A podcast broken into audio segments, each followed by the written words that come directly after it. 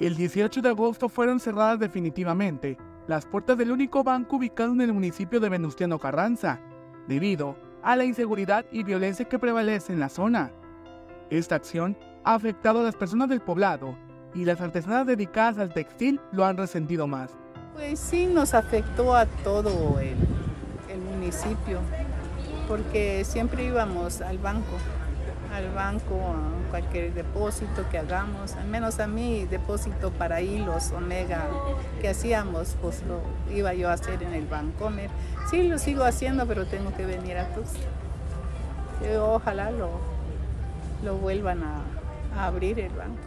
La maestra Carmen Vázquez, reconocida nacional e internacionalmente por su trabajo, comentó que la elaboración y producción de textiles es una de las principales actividades de decenas de familias de este municipio.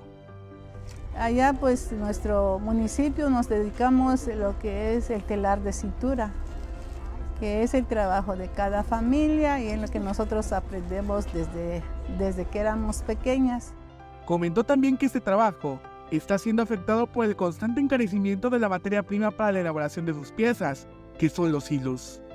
Y sabemos el costo de los materiales que se están elevando, pues también nuestras prendas se tienen que elevar y tenemos que este, dar el precio como nosotros vemos que es conveniente.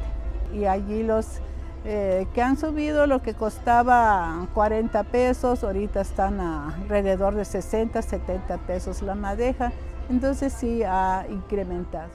En 2019, la maestra Carmen Vázquez fue reconocida con el Premio Nacional de Arte en el campo de artes y tradiciones populares, debido a la gran calidad de su trabajo textil, por las aportaciones de su comunidad y por poner en alto los textiles de Chiapas y de su municipio en diferentes partes de México y el mundo.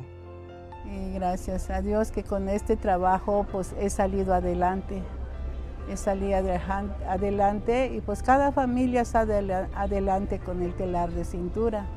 Y el telar pues nos ha, ha dado a conocer, al menos a mí, me ha dado a conocer muchos lugares, muchos otros países. Para Alerta Chiapas, Eric Chandomí.